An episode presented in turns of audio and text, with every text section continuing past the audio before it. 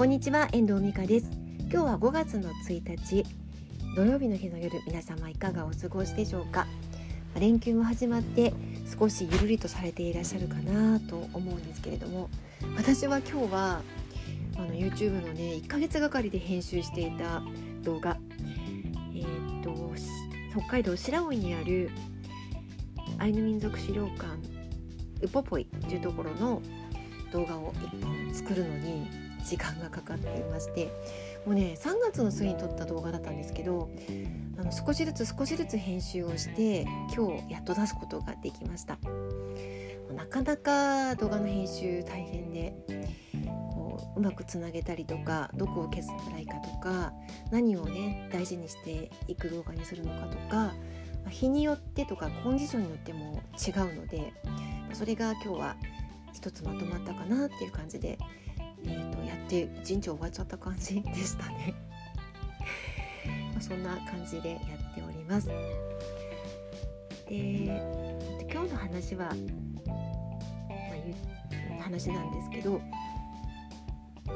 あ、最近仕事としてプロフィールライティングさせていただいている方から、まあ、質問をいただいたんですよね。でそのまだこれから発信を続けるんだけれども何から始めたらいいですかっていうお話だったんですけれどもあのそのことについてお話答えていきたいと思っています。まあ、なんか私はライターなので、まあ、なんか自分が言葉にすることの練習が大事だなって思っているのでそれが誰かに読んでもらえるという点では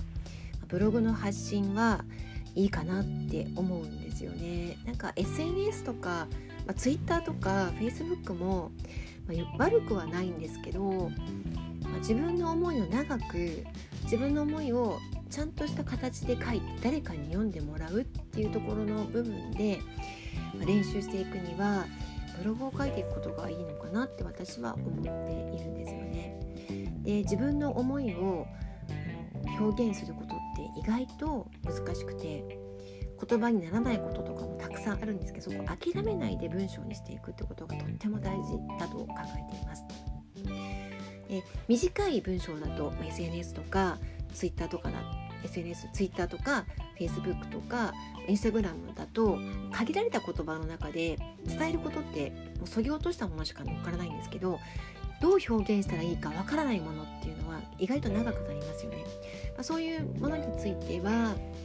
もう多いので言葉にする練習として私はブログを書くことを勧めています。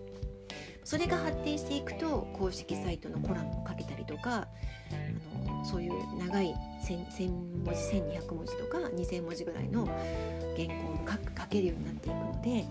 とにかくその数書いていく数を増やしていく気軽に発信ができるものを続けていくことから始めたらいいかなって思っているんですよね。初めは日記でもいいですよ。なんか自分の感じたことや思ったことなんかを書き綴って書き綴っていくところからそれ読んでもらうことから始めていくのがおすすめだと思っています。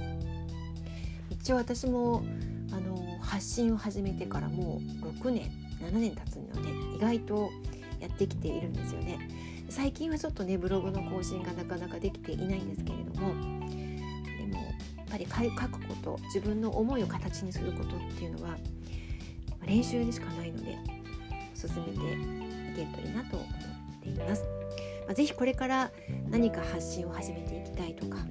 インターネットで何か自分のやってることをコンテンツを出していきたいと思っている方はまあ、書くことからおすすめしています。YouTube もね意外と時間がでも編集かかるんですけど動画もいいと思うんですけどだいたい私が思うのは文章の編集ができる人は動画の編集もできると思ってるので私的には、まあ、どっちが先かですけどあの私的には書くことが先でもいいかなとは思ってるんですけどね。いかがですでしょうか。今日は、え初めて、え自分で発信を始めていくには何を何からスタートしたらいいのっていう話をお伝えしてみました。いかがでしたでしょうか？では今日はこの辺りで終わりたいと思います。最後までお聴きいただきましてありがとうございました。また聞いてくださいね。ではまた。